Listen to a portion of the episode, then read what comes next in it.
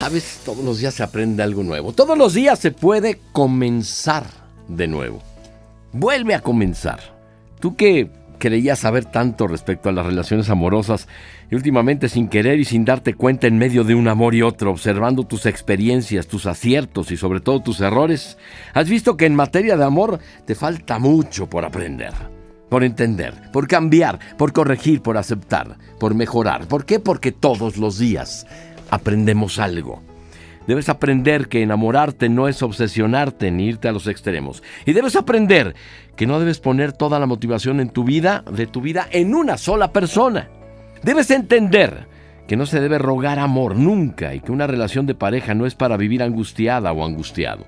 Debes aprender que si pretendes tener una relación de adulto, debes comportarte como adulto. Debes aceptar que el amor como en cualquier otra cosa de la vida. Existen los tropiezos, las caídas, los dolores, y el miedo lo único que hace es dificultar más las cosas. Debes aprender que no es bueno sobrevalorar, endiosar ni idealizar a nadie, porque todos somos humanos.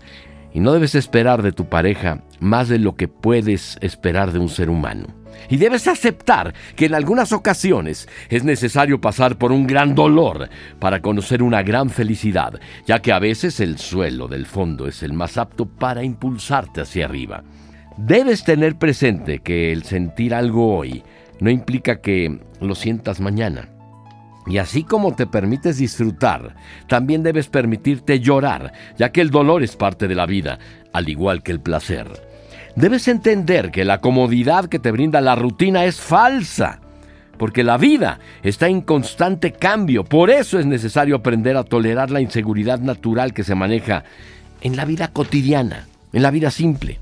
Debes mejorar tu autoestima todos los días para que la partida de quien quieres no te haga sentir despreciado o despreciado, humillado o humillada o rechazada, para no ser tan sensible, para que no hieran tu ego para que el abandono no te importe, para no terminar creyendo que te dejaron por fea, por feo, por tonto, o para poder aceptar que simplemente funcionó el tiempo que tuvo que funcionar, para no arrastrarte poniéndote de alfombra a los pies de nadie. Debes aceptar que a quien le agradas hoy no garantiza que le agrades mañana.